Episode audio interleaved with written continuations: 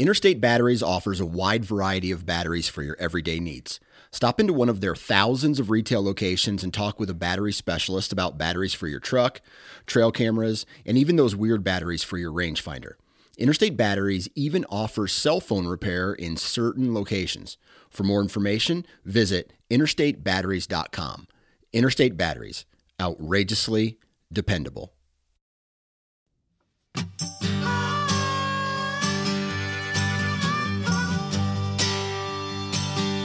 Welcome to the How to Hunt Deer podcast, which is brought to you by Tactacam. This podcast aims to educate those who are interested in becoming deer hunters, brushing up on essential skills, or maybe just adding a few new tactics to the toolkit. We cover a variety of topics that will help you be more confident and successful in the field while you're hunting deer. Thank you so much for tuning in with me this week. I am, uh, when you're listening to this, on vacation with my family. So we headed up to uh, the mountains and are enjoying some R and R, a little bit of time together. I am, uh, if things have gone according to plan, 100% unplugged this week. That means I do not have my computer. Uh, I am not using my cell phone. I am totally unplugged and present with my wife and with my kids. And I don't know about you, but I think that's probably the greatest investment that I can possibly make um, with my time period at, at any time of the year that's the best kind of thing that I can do. But we are all deer hunters, and we do want to invest time doing other things. And because, in my eyes, you know, bow hunting, deer hunting, at least the way a lot of us who are very serious and passionate about it do it, can border on being a little bit selfish. We can be very distracted. Our minds can often be you know, wandering over into deer hunting land when we should be listening to our wife tell us something or or uh, hanging out with the kids. And so uh, I know that's a struggle for me. So it's important to take this time, you know, right now here in the first week of July and just totally unplug and be away from everything. And so we've got a brand new episode for you uh, coming next Thursday. Brand new episode. Uh, but this week, I thought one of the best things that I could do is follow up last week's episode with a conversation about thermals. We talked a good bit about thermals and how they influence deer movement, especially buck bedding and how bucks drop down, you know, from uh, in hill country um, in the evenings as they're getting up out of their beds. And I thought, man, I really wish I had an episode on thermals that we could talk about in between uh, what we had on the show last week uh, and what we are going to talk about next week. But thankfully, uh, I did have one in the reserves, and so I just pulled one up from last year. This episode originally ran, gosh, I guess it was mid August or mid mid July of, of last year. So pretty timely information, but it's with Eric Ives from the Red Bearded Predators YouTube channel. And we talked all about thermals. And when this first launched, it got a lot of good feedback. So if you've heard it already, you probably know it's worth going back and listening to. And if you haven't heard it already, it's definitely worth an hour of your time. Eric knows his stuff. He hunts whitetails in the hill country of southwest Wisconsin. The guy's a killer. He knows what he's talking about. And, uh, you know, honestly, thermals can just be tough, man, especially in, you know, steep hill country like uh, like there in southwest Wisconsin with the, the way things can swirl and the way, you know, thermals and prevailing winds kind of – mixed together to create some pretty interesting situations. So I think you're going to dig this episode. And before we jump into it, I do want to point you to our sponsors. We've got several great brands that we partner with here at the How to Hunt Deer podcast. And as you're thinking through your camo, your filming needs, or your mapping software, I want to encourage you to go check out our sponsors. First of all, Tactacam, they're the title sponsor of the show. And uh, as I've told you before, their Tactacam 6.0 and Solo Extreme cameras are fantastic. And I usually spend a lot of time telling you about the specs of their camera, but today I just want to mention a couple of different things because I'll usually throw in at the end, like, hey, they've got mounts and adapters that are really cool. And uh, so rather than just saying that again, I want to tell you about my personal favorites. Number one, the Tactacam 6.0 stabilizer mount for your bow. That's a no brainer. If you're going to be shooting this summer and you want to self film your hunts with a Tactacam 6.0 this fall, you need to go ahead and get the stabilizer so that you can practice shooting with it. That one is kind of a no brainer. They also have the bendy clamp mount, which I think is probably my personal favorite because I can take that bendy clamp mount and stick it on pretty much anything. I can put it on a tree branch, I can put it on my backpack when I'm walking in, I can put it on the stock of a weapon, of like a, a rifle or a shotgun. It's super, super versatile and will do pretty much anything you need it to do. They've also got a shoulder strap so that you can get, or a shoulder mount so that you can get that over the shoulder angle, which is really, really nice if you're spending some time fishing or scouting. They've also got a head mount if you want to wear it up on your head like a traditional point of view camera might be.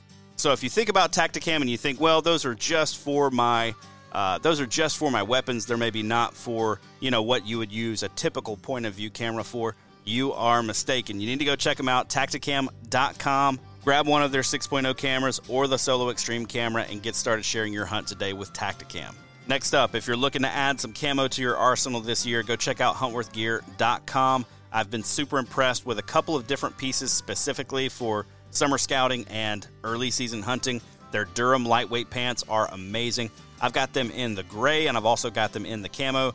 Uh, they also have an olive color and an ash brown color that I just don't have yet, but uh, certainly plan to because these pants are super, super comfortable. They keep you cool, they are tough and durable. They've got just a little bit of stretch to them, which is nice when you're trying to make your way through the timber when things are really greened up outside. And honestly, here in Georgia, I'll probably be wearing those pants well into the season. I mean, they're lightweight enough that you can wear them during the summer, but if you throw on, you know, one of their base layers, underneath you can actually get a good chunk of the season you know if you're in a climate like georgia where it's not necessarily going to get freezing. Now up in wisconsin where i hunt i'm probably not going to be wearing those past uh, you know middle early octoberish. But when you get those 70 degree days it is nice to be able to pull those things back out. Head over to huntworthgear.com to check out all of their products and learn more. Finally last but not least the onX Hunt app. If you did not catch the episode that I did with Jacob Sklinner on the Wisconsin Sportsman podcast. Uh, the previous episode launched on June 27th. It's called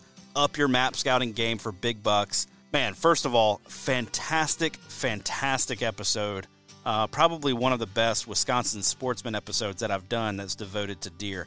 Had a really great time recording that one, but it was all about, if you can't guess, map scouting. And it sort of relit the fire in me to be doing some map scouting for some properties that are local to me here in Georgia. So I've been putting the onX Hunt app to work here lately. And as I'm doing that, one of the features that I really, really love is the uh, the markup folders. So what you can do, you can you know drop your pins and you can add those to a folder and send them to a buddy, which is what I personally like to use them for. I can put you know several pins in a folder, send them to a buddy, and say, hey, what do you think about this? Rather than having to send them one pin and then another pin and then another pin. I can just send it all at once. So if you're like me and you like to share pins with your buddies to get their thoughts on areas that you're map scouting, check them out today, onxmaps.com, or you can find them on the App Store of your choice. Now, let's jump into this week's episode with Eric Ives of Red Bearded Predators. Joining me for this week's episode of the How to Hunt Deer podcast is Eric Ives of the Red Bearded Predators YouTube channel from southern Wisconsin. What's going on, Eric? Oh, nothing too much. Uh, just enjoying this beautiful day in southern Wisconsin. Haven't had too many, I don't know, 75, lower 80 type today, degree days with this low humidity. It's kind of nice. yeah. Dude, everybody I've been talking to from Wisconsin has been like, we're melting. We're melting. This is not good. This is too hot. We can't handle it. It's been a. Yeah, no, it's been beautiful. Like last night I got out, took care of some trail cameras because I saw it's supposed to be, was 75 degrees out yesterday. I'm like, got to take advantage this so I can. yeah, for sure, for sure. Well, Eric, why don't you kick things off by telling us a bit about uh, yourself and kind of your hunting situation, where you spend time chasing whitetails? Gotcha.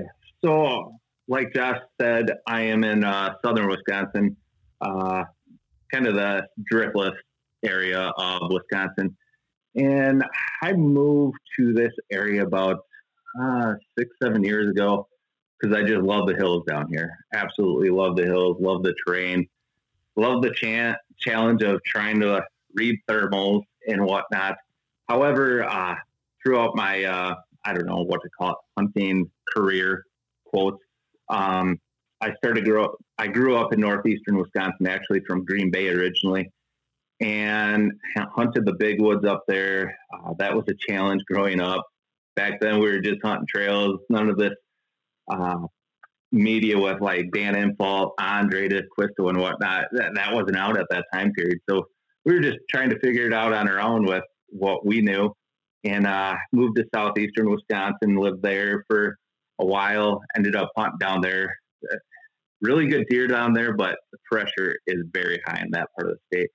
And that's why I ended up deciding to move towards uh, southwestern Wisconsin, where there's a little bit less people.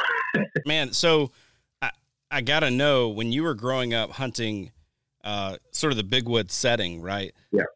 And you're hunting on these trails and stuff. When you first started hearing about the Dan Infalts and the Andrae D'Acquistos of the world, did you think that they were crazy?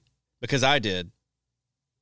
Um, at first, yes, but then I ended up buying a couple DVDs. I think it was uh, one of the first DVDs I bought was Blood Brother Outdoors. I think Dan Infalt was on it. Jared Iridi, I think was his name. And uh, there's one other guy, I don't remember his name. But uh, after started listening to some of the theories and whatnot and um, going out and testing these theories for myself, it started making sense as time went on. So, yeah, then then then it started to hold some weight with me. Yeah. Did you start to put some of those things into practice in the big woods, or was that mostly in southern Wisconsin when you were? Uh, that that was uh, east central and southwestern Wisconsin when I started uh, experimenting with those ideas, and I I found those DVDs and whatnot in in Andre and Dan about 10, 12 years ago, where before it started came, becoming a, a real big thing. So, um, yeah. So, yeah, that's where I've experimented with those. And I do see some of that stuff in the big woods too, because um, that's where I tend to gun hunt is up north still, because it's just a tradition that we like to do. So yeah. I, I, I see all these scenarios play out in all sorts of different habitats across the state. Yeah, yeah. Well, so being in the southwestern portion of the state, uh, that gives you a lot of time to think about thermals and to witness how thermals act. Um, but even I think hunting in some you know marsh country, farm country, that kind of stuff, where where I'm used to hunting, thermals are really important and they play a bigger role, I think, often than we realize. Uh, a couple of weeks ago, I recorded an episode with Parker McDonald from the Southern Ground Hunting Podcast, and uh, we were talking a lot about thermal hubs and how bucks use thermal hubs uh, specifically during the rut to kind of scent check where all the does are bedding and that kind of thing. And it was during that conversation, Parker mentioned something, and I realized, wow, I I really need to have a conversation about thermals first to even begin to understand thermal hubs. So I haven't aired that episode yet because I was like, I've got to get somebody on who knows what they're talking about when it comes to thermals because I didn't have time to talk about it in that episode. I would not consider myself a thermal hub or a thermals expert by any stretch of the imagination. Um, a lot of my hunting has been in the deep south, flat ground. Uh, a lot of it was in Louisiana, and then moved to Wisconsin, and I've been pretty much hunting flat ground there as well. So it's like, man, I'm not an authority, so I've got to get somebody on who understands them uh, a bit to kind of explain, even to me, how thermals really work. So, can you give me just a quick rundown of thermals and how we can expect them to work given the kind of terrain that we're hunting? Yeah, no, I think the easiest way to understand thermals down to the most basic thing is hot air rises, cold air sinks. Right? It's simple as that. Um, for instance, in a marsh, in the early season, when the water is cooler than the air, the air will sink to that water because that's obviously that cold air will suck that down. And for the instance, if we're, you know, comparing that to the hills and whatnot, um, are using that in the hills, um, your cold air will sink towards those cricks because that's where the cold air is going to. However, when the daylight uh, or sun comes up, that's when your thermals start to shoot up. So it's just knowing when you're going to have hot air and when you're going to have cold air. And as the day cools, those will sink. Then as uh, warm air and sunlight comes up, your thermals will go up as as heat. Yeah, uh, happens throughout the day. Yeah, I I had a spot, and really when I started getting interested in this, because like I said, I've hunted mostly flat ground. When I started getting interested in thermals, was I realized I had this spot that I was hunting, It was pretty flat, but I was hunting a, a little like knoll area. It was a it was just higher than the rest of what was around, not by Yep. very much at all. But I realized that if I could get past that like 7:30 in the morning time frame, deer could come from any direction and not bust me. Like I was absolutely bulletproof. Now if they came in early like right at first light, I'd get busted. But if they came in later than that, I was bulletproof and I was like that's got to be this thermal stuff going on. So I, I really want to understand it better. So, all right, hot air rises, cold air sinks. Walk me through, and you mentioned it's it's all about knowing basically whether the air is going to be hot or cold and what it's doing. Walk me Yeah. through sort of the different factors that all come into play to influence the heating and cooling of air. Yeah. Well, there's so many different factors when it comes to thermals. You got to consider sky conditions. You got to consider foliage on the tree. You got to consider um, what what's the wind doing on that day. Is it going to be a strong wind? Is it going to be a light wind? Um, considering you know if there's going to be cloud cover, cover or straight sun sunshine. Um, I'm just trying to think of anything else. Uh, which, if I'm hunting a creek bottom or something like that, is the creek going to be cold? Is the creek going to be warm? Is even for if you're hunting alongside a lake or a marsh with like a lake within the interior, um, is it going to be during the summer? Is it going to be cooler? Or, or early fall? Is that going to be cooler than what it is going to be later in the year? So there's so many different factors, and each habitat type uh, can play the, play a little bit differently, if that makes sense. Yeah, absolutely. So it's it's it's pretty situational. I mean, do you Hmm. see consistencies across the board, or is this this kind of something that you've really just got to get to know your ground really intimately to kind of really unlock? Yeah, I would say the basics are pretty much the same wherever you go. Um, however, there can be slight variations depending on the ground that you're hunting. For example, uh, the hills of southwestern Wisconsin, they're a little bit more extreme and steep compared to like the uh, moraines of uh, Kettle Moraine um, type uh, state park area. I'm not sure if you, anyone's familiar with that, or the Chippewa Moraine, where there's a lot more gradual gradual to the hills. It's not so steep or anything like yeah, that. Yeah, kind of rolling. So, yeah, yeah, if that makes sense. Um, so I, I think, you know, for instance, in southwestern Wisconsin, where it's a little bit more steep, um, things can be more predictable. Where you get in those gradual um, slopes of like any uh, moraines, the kettle moraine and whatnot, your windows start to swirl a little bit more and become less predictable. okay. And thermal, Okay. thermals too. How does um, how does precipitation impact thermals? Is that and I mean I know that like cloud cover is going to keep the ground from warming, so the air is not going to warm up as much. But like if it rained the night before and then boom, the sun comes out, like is that water on the ground going to influence the thermals, or how does that work?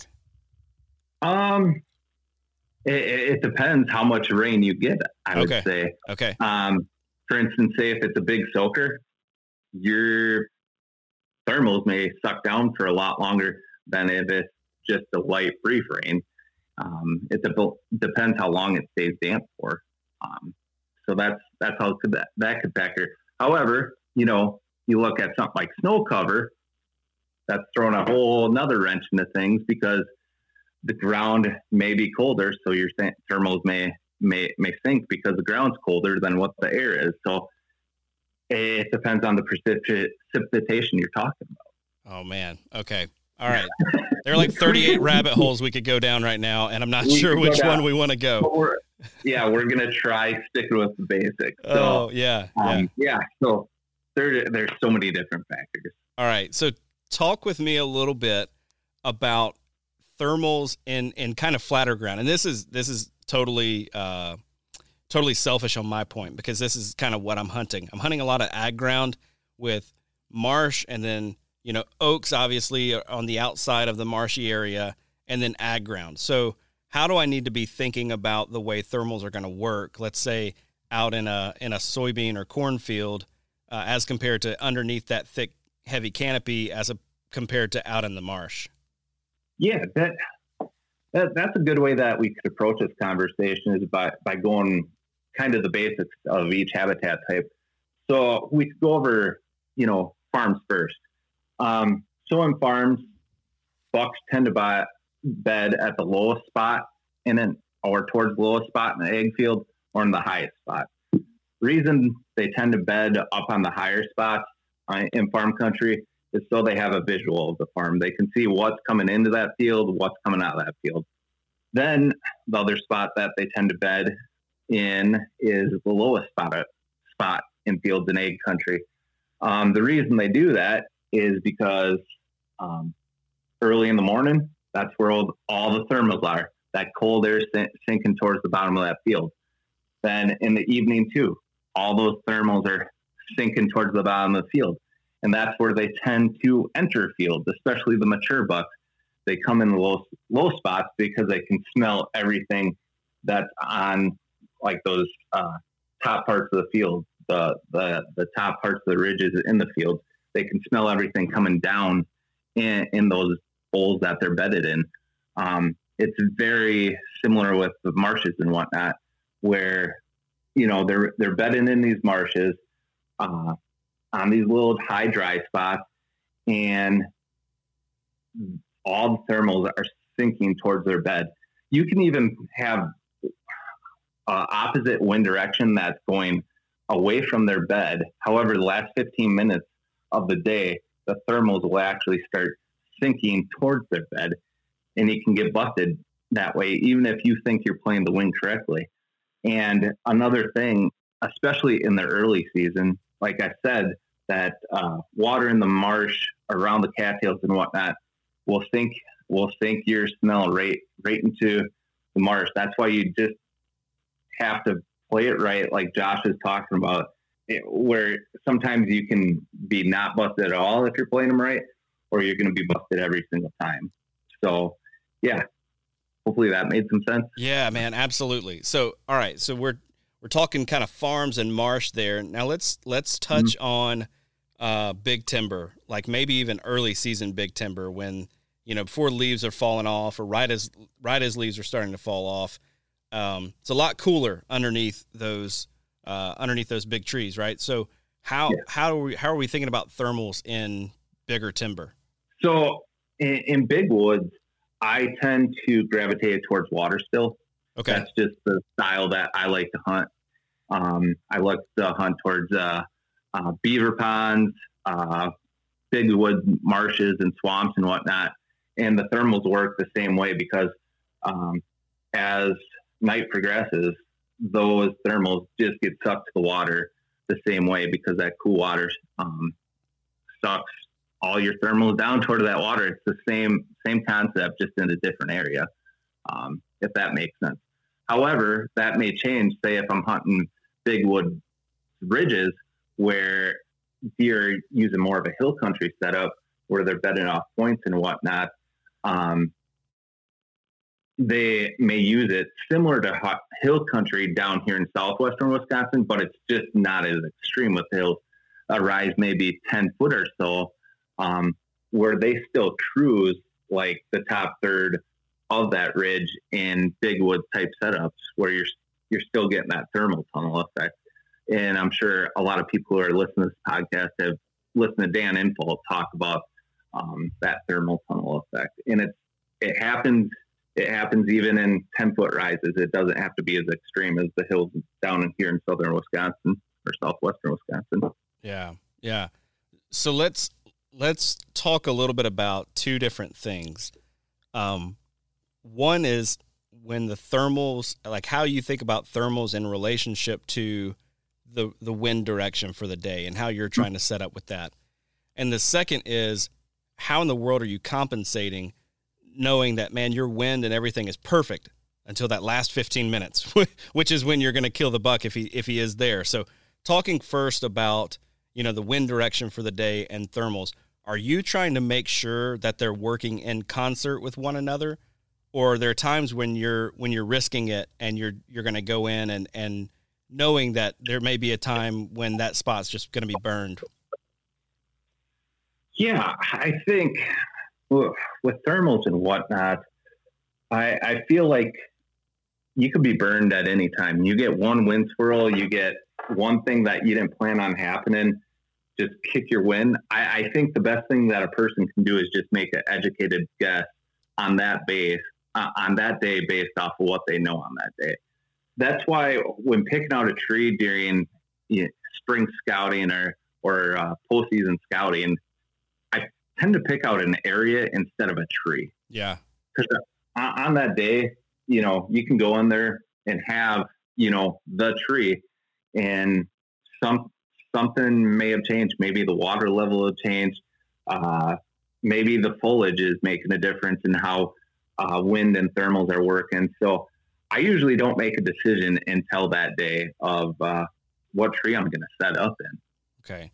Are you going in uh, with anything like um, milkweed or anything like that, either while you're scouting or while you're hunting to try to like get an idea of it? Like, are you are you basically wind mapping these properties, or how, how are you working that? Yeah, so uh, every every time I hunt, I make sure I have milkweed. I uh, I, I, feel like that's that's a great thing to use. And yes, I, in the when I postseason scout, I go in there with milkweed. However, even if you postseason scout, you still won't know until that day that you hunt. Yep. Of what the thermals and the wind, what the combination is going to do to that spot, because each day can be completely different from spot to spot. So yeah. And how are you trying to compensate for like are are you taking into consideration like okay, I know I'm good right now, but I know that last 15 minutes of light, that last 30 minutes of light, my thermals are going to shift. So I'm going to be, you know, 25 yards this direction because of that yeah. or because uh, I mean there there are times when it's like this is the spot that I need to be and if I'm not here I'm not going to kill him and that may not be the best spot for your thermals. Like you may be taking a bigger risk. Yeah, yeah. So let's just go with that example. Uh, we'll, we'll, we'll pretend that we're hunting a marsh right now. All right. And we got a north to south facing um, island, and a buck is bedded off uh, the south tip of the island.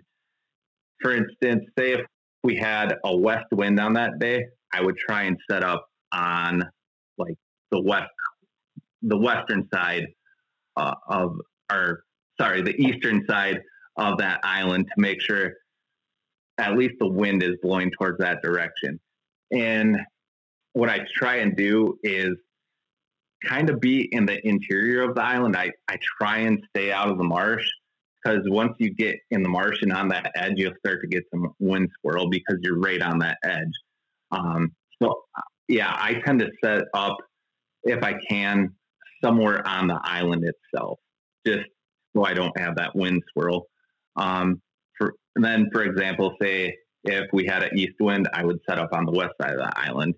So my, my wind and my thermals are going to go down the other way. However, I tend to stay away from the, the complete edge of the island because you'll get a wind swirl in there. I try and stay a little bit on the island. And uh, something that I, I heard uh, I don't know who said it, but trying to make sure that I can always shoot if it's an oak island to that first oak coming up onto the island. That way, you know, the deer just doesn't get stuck there and you run out of time on that deer. So that's something that I also consider, you know, the the food source. But we're not talking about food sources today or anything. No, but that that's good though. That's good because my next question plays directly into that. So let's say, um, you you know, there's that first dropping oak, you know, that that you know that you need to get to. You suspect that the buck is bedded there on that southern end of the island, and you've got that western wind for the most part. If you think your thermals are going to get you in trouble at the end of daylight, will you play it more conservative or are you still going to be super aggressive and push in as far as you can to that oak tree? Uh, me, I'm I'm aggressive. Uh, okay. I'm as aggressive as it gets. it's just my style. It might not work for that way for everyone else, but uh, I, I, like I was telling uh, Josh before we started recording, um, I put on about 200 mile, miles a year on the boot. So I've got spot after spot, and if I screw up on a deer, I'll just move to the next one. So, um, so it's one of those things. I'm aggressive, full time. Um, pretty much as Matt LaFleur from the Green Bay Packers says, uh, all gas and no brakes. So that's pretty much pretty much how I hunt. So. The How to Hunt Deer podcast is brought to you by Tactacam, makers of the best action cameras on the market for the hunter and angler. They're on the cutting edge, making user friendly cameras to help the everyday outdoorsman share your hunt with friends and loved ones. They also just launched the Reveal X Gen 2 cell camera that provides top notch photo and video quality at a price point that's in reach for the everyday outdoorsman. And one area Tactacam really shines is with their mounts and adapters that are made with the sportsman in mind. If you've tried filming your hunting and fishing excursions, you know how frustrating it can be to get an action camera aimed just right, or get it attached to your weapon, or in a good spot for a second angle. Tactacam makes all of that a breeze with their line of accessories. This fall, I'll be using their stabilizer mount on my bow with the 5.0 camera and their bendy clamp paired with the 5.0 wide camera for a second angle and to make sure I don't miss any of the action. To learn more and to check out their full line of products, head over to their website, www.tactacam.com, and share your hunt with Tactacam. Now let's get back to the show. So there, there are two, um, I guess, directions now where we really need to think about thermals. We've kind of been hitting on one, you know, that piece of how yeah. how do, how do thermals disperse our scent, uh, especially in unexpected ways, like like ways that we didn't intend for them to, uh, yeah. and then how how do bucks in particular use thermals to their advantage. So maybe talking a little bit about um, about how these deer are using um, are using these thermals to their advantage. What are some of the things that you see consistently across the board, especially when it comes to bucks? Like how are they setting up, doing things like bedding or feeding or moving around or you know cruising ridges during during the rut or checking scrapes, that kind of stuff. How are they? You how do you see them using thermals to their advantage? So what I'm seeing during the rut and how bucks are using thermals is um, I'm sure everybody's heard about Dan Infalt and the the thermal thermal tunnel. And if we go down that path, the thermal tunnel can change like from minute to minute to hour to hour. It it really can change like um, all the factors that we stated earlier with cloud cover, precipitation, wind speed. Um, I think if we go down that path, uh, let's just focus on wind and thermals. I sure. guess would be a, it's a good starting point. Sure. Um, so when bucks are cruising during the rut, you got thermal pull when the sun comes up, hits the ridge, and those are shooting up the hill. Then you got the wind coming over the leeward side, and you get that thermal tunnel effect. That can change where it go, where that therm, thermal tunnel is happening based off wind speed say if you have a lighter wind speed, that uh, thermal tunnel will be higher up on the ridge. Like a calm day, the zero to five mile an hour wind, wind, it might be higher up on the ridge. However, if you get a day where it's 15, 20, 25 mile an hour wind, that thermal tunnel will drop lower on the ridge. So they'll be cruising, cruising lower on the ridge. Uh, like uh, five to five to fifteen, they might be cruising that top third that you're you're anticipating that they're setting up on. Um, so that that's kind of how that plays out during the rut, if that makes sense. Yeah. So simple as lower wind speed, higher they're going to be cruising on the ridge. Moderate wind speed, they'll probably be close to that top third. Stronger the wind speed, they'll be cruising the ridges a little bit lower, down lower to the bottom. Man, that's good. That yeah. that's really good actually, because that has some direct especially for folks in in larger hills who can't shoot top to bottom.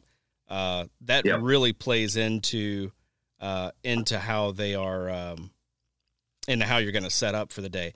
Let Let's talk a little bit about uh, scrapes. One of the one of the ways that I have really, um, or one of the things that I have really honed in on uh, here over the last couple of years, especially when hunting in Wisconsin, is scrapes. I, I didn't hunt scrapes a lot in the South just because we didn't see a lot of daylight activity on scrapes. It just didn't happen. And then I get here to Wisconsin, I put a bunch of cameras up on scrapes, and it's like, oh my goodness, that last week of October and then you know like second week of November, they may not be checking the scrapes, but they're there. You know what I mean? Yeah. So h- how do you see like do you see con- a consistent thing in, like you know bucks like to make scrapes in areas where the thermals do this or they like to use the thermals to wind check them or how, what do you see? Yeah. So that's interesting. Uh, so during the rut, like I, I, was telling Josh, I hunt a lot more in southwestern Wisconsin here. And so I, I, I focus on scrapes that last week in October, October, that typical time period. Um, and I see scrapes in primarily in two different areas. I see them way up on top of the ridge, like toward the very tippy top of the ridge, and I see the scrapes down in those um, thermal hubs that uh, Josh and Parker talked about in uh, I believe it's going to be an upcoming episode. Yep. So that's that's the two primary areas where I see like those community type scrapes. Okay, gotcha. And are you yep. are you pushing in uh, tight on these scrapes, or are you are you playing back off of them a bit? Um, within bow range of the scrapes, you know okay. that 30, 35 yard range at minimum. Um, and there's certain times where I target those thermal hub scrapes. Um, times where I target the thermal hub scrapes is anytime I have like an overcast, foggy type day where the air feels heavy, where the air will be sinking just because the air's so heavy and the wind's calm, so you don't got to worry about your wind sw- swirling in that bottom. Another time where I hunt um, thermal hubs, and I'm sure you and Parker will talk about this, is anytime you have uh, a valley that's wide enough where you can get a consistent wind to shoot down the valley. Okay. Um, are two situations where I tend to hunt thermal hubs. And the third situation is where it's completely calm and the sun's out and my thermals are just shooting straight up. Yeah. Like, but those those days are rare. Yeah. Those days are rare. Um, then up on ridges, when do I hunt those? Um, I, I tend to try and hunt those scrapes whenever I have leeward type conditions where you have the wind coming over the top and you got that thermal hub coming up and that's when I tend to hunt those scrapes. Yeah. So, so you're getting yeah. you're getting not only the the scrape is there and you know that the bucks are possibly coming in to check that scrape, but you're mm-hmm. also getting some cruising on that leeward side yeah. uh, of the ridge in that thermal tunnel. And yeah. set up there, I'm guessing is going to be is going to be determined by not only the scrape but also the wind velocity for the day. Uh, whether you know are they going to be cruising up top or are they going to be cruising down low, given what we talked about a second ago. Yeah, and another factor that we haven't even talked talked about is like the vegetation edge too, like and how that's going to affect the the thermals and whatnot. Because on those uh, edges and, and whatnot, that that plays in a, a factor of how the the wind currents and whatnot are gonna are gonna move too. So and sometimes you can use that to your advantage where they're just cruising the edge of that vegetation rather than the the, the thermal tunnel. Like I, have seen that play out too.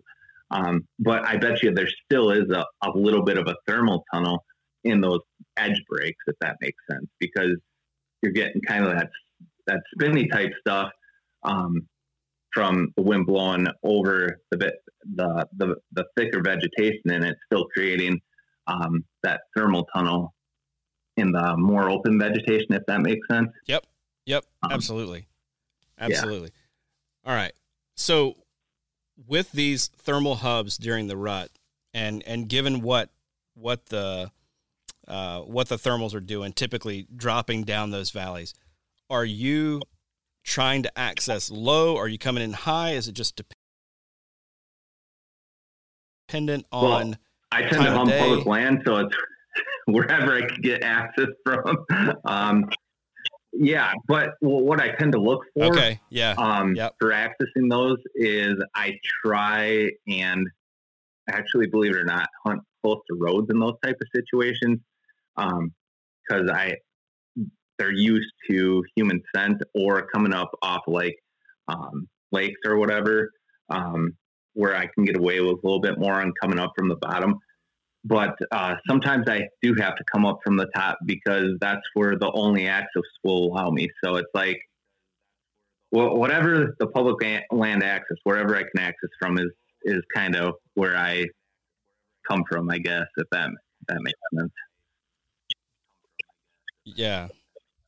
Yeah, so you're not one of the guys that's going to say, you know what, instead of walking that 300 yards straight to where I want to be, yeah, I'm going to make a three mile loop all the way around. Uh, I, I've done that too. to, I've done that coming from the other way. Like it's, it, Okay. it's wherever. Like for instance, I, I hunt some landlocked pieces where you only have one option to access a spot.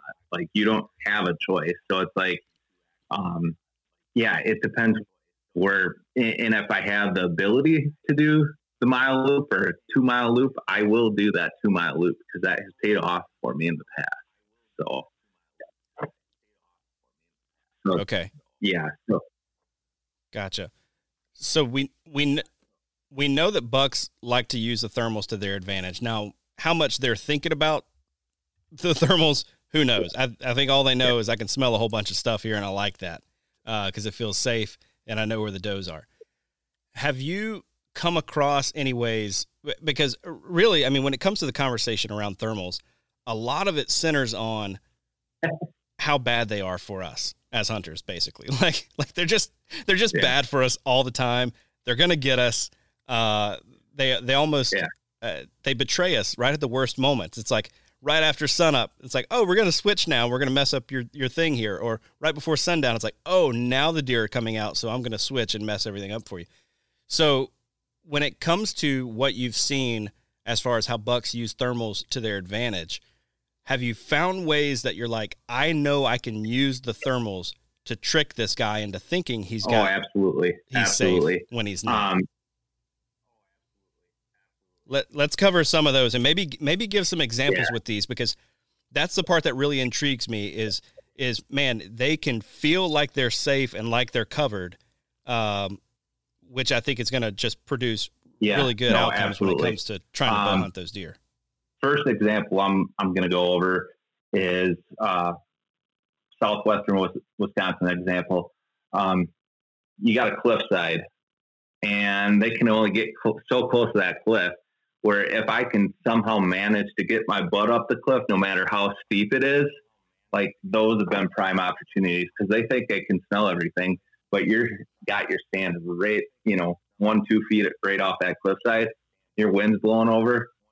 I mean, they can't bust you no matter what they do, and it's so steep, and it's so steep that Yeah, you can't get that thermal pull back up the hill because your scent's just going right off the cliff. If that makes sense. Yeah, Gotcha. and another one yeah, that I can yeah, think of sure. uh, was a hunt uh, probably about three or four years ago. Um, and this is more of an early season type scenario. Is uh, what ended up happening? Buck was bedding off a point, had um, leeward bedding conditions off that point, and I did a big loop around him, and I came down and I I anticipated where he was going to come through and I ended up crossing his trail like way down the ridge where he wouldn't smell my ground scent until way after dark. And I came up from the valley and I set up below the trail he would be accessing the field or the apple trees that he was uh, feeding on. And I made sure to set up below that trail. However, my thermals were, were still coming at, up the hill, probably about uh, probably about 5 6 p.m they started sinking so it's like i i, I knew they were going to go up the hill just to start off the hunt but as it started getting more towards you know that five six seven you know towards that evening time period they would start sinking. And that buck he came off that point and uh, he was using that that heavy trail towards those apple trees and i set up just below that trail, and I was able to get a 12 yard shot at that deer because he thought he was bulletproof and he thought he was entering that field and those apple trees at in the lowest point. However, I was just 15 minute yards uh, below the trail where he thought he was bulletproof. But uh, yeah, I beat him at his own game. However, I didn't execute uh, Wow. a 12 yard shot. Yeah. Oh yeah, no. It happens. Oh no. It happens. But uh, yeah, that, that's how I beat him at his own game. Just Oh, wow. uh, you know, early season, setting below, setting up below their trails, uh, anticipating that they're going to try and get below you, but they can't. So Yeah, man, that that's a gutsy move too to go in and be like, mhm. I know that if he gets Yep. up early, I'm busted. You know what I mean? Like like I know this is not going to be good for me Yeah. unless he's moving in that last 30 minutes or so of of daylight. Like I don't know that a lot of folks Yeah. are going to try to be that aggressive. Um how, how was your how was your wind uh on that specific day? Did you have a good wind? Like was Yeah, the wind good for you but the thermals were on kind of working onto that, against it? I, I have one quick point. Um, on that day, um, Sure. or on that setup, that was uh, the ridge was facing where the the sun would be hitting the ridge, or the the shade the the shadow of the ridge would be coming first. It, it wasn't um, what that be a a west facing ridge. It was an east facing ridge. So the sun was like setting first. So I had a little bit more time to to, to play with, if that makes sense. Yeah. Okay. So, gotcha. So you're that's going to start cooling off, and the thermals are going to start to shift there Yeah. before anywhere else. That's that's Yeah. another great Yeah. thing to keep in mind when you're thinking about your setup. Yeah. Yeah. Yeah. So that's, yeah, like you said, something to keep in mind. It might help someone. Uh, what was your question before Uh, that? I'm yeah, I was just curious about the wind direction on that day. Was it was it working against the thermals? Was it just kind of a, a totally different direction? How was the wind working that day? Yeah, I remember that day really well.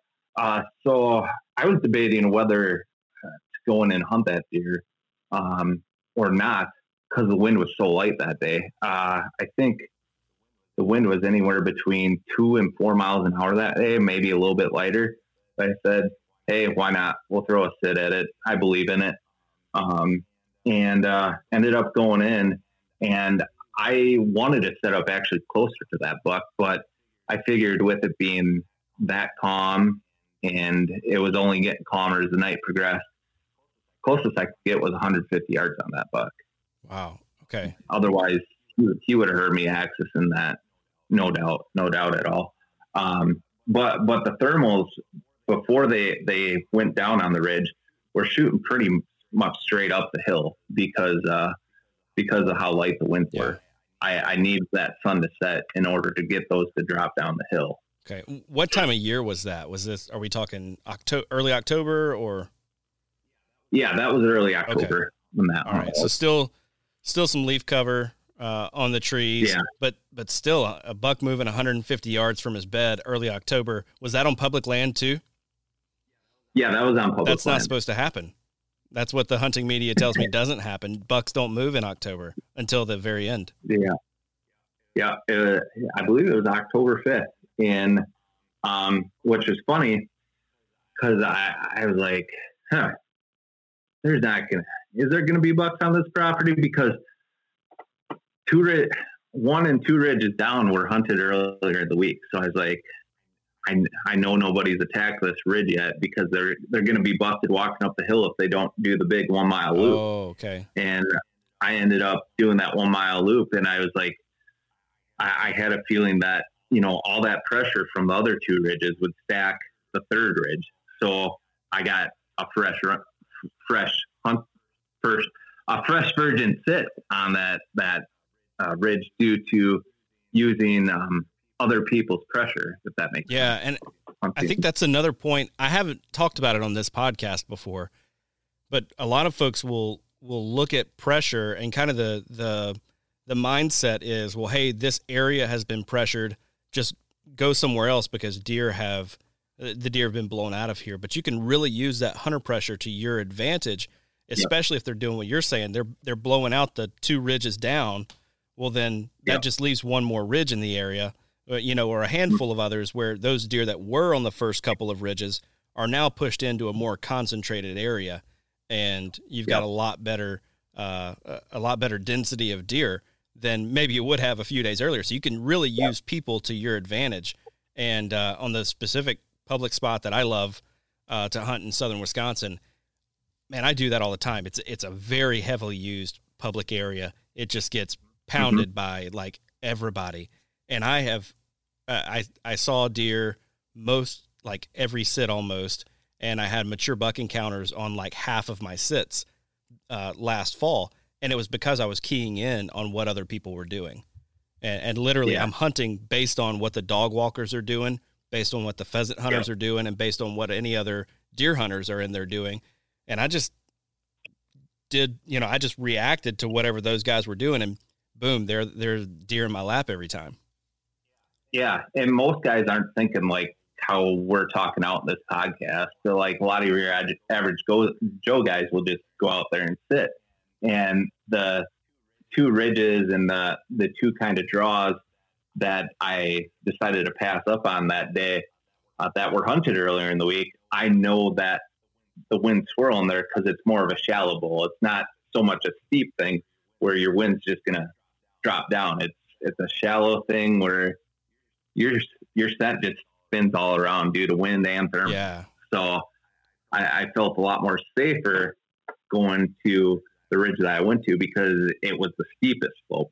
And that's another thing that we haven't even talked about is how the the different pitches of these slopes can change how thermals and wind works. Together. Yeah, let let's talk um, about that just a little bit because so after I recorded with Parker, um, I know I'm going to be hunting like four different states this year. It's it's going to be crazy. It's going to yeah. be an awesome fall. Looking forward to it. But I'm going to be hunting some real hill country kind of stuff uh, down in Georgia, which you know it's got some pretty steep terrain. And I'm I'm locating all of these thermal hubs, and I don't really have a reason to, but I'm picking the thermal hubs that I want to go scout um, based off of which ones have the most pitch to them, if that makes sense. Like right. the kind, the ones that are kind of uh, a little bit gentler, I'm I'm kind of those are secondary to me. It seems like the steeper yeah. ones would be better just because there's more thermal activity there. So tell me about your thoughts on that. Yeah, I, I, I think that's a good good call. However, with with thermal hubs, they're so weird because each thermal hub can vary where it's being most. Yep. Uh, something uh, that I call it, I call a low, lower thermal hub, and I call it a thermal higher or higher thermal hub. Um, and what I mean by that is sometimes you have where you got a point that comes off the top of a ridge here, point, point, and they all meet up in this lower spot. Um, that's what I call a thermal or a lower thermal hub. Then you got your higher thermal hub, is where the ridges almost kind of connect in an area. And that's where you get a lot of swirl. Um, and, and I've noticed those have been really hard to hunt no matter what pitch of the ridge it is.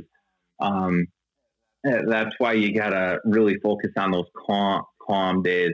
And I've noticed that bucks tend to love to bed in those areas because the wind just does nothing but swirl and swirl and swirl, and they can just they can smell you no matter what you do. Yeah. Um, and I, I would say just go in, go in, try, try and figure out the best you can, and you, you need a little luck. Uh, I'm not a huge luck guy, but in that type of situation, needed need a luck. And, and I think even in steep pit, pitch situations, it's it's tough. Hey, thermal hubs are a gamble every time you get yeah. in them. yeah, for sure. For sure. So let talk to me then a bit about kind of how the wind and the thermals interact differently based on that pitch. Let's kind of I, I took us down a thermal yeah. hub rabbit hole, but yeah, yeah, th- yeah. Thermal hubs are so tough, but I'd say in terms of uh, pitch on like ridge sides and whatnot, um, something that is a little bit more steeper will be more forgiving for your scent to get down the down the ridge without your scent getting in the thermal hub. And that's where I try and get up as high as I can in a tree, especially in the hills around here. And I'm assuming in Georgia, you'll face the same thing where you'll need to get up as high as you can so your scent blows over uh, the deer where they can't smell you in that thermal tunnel.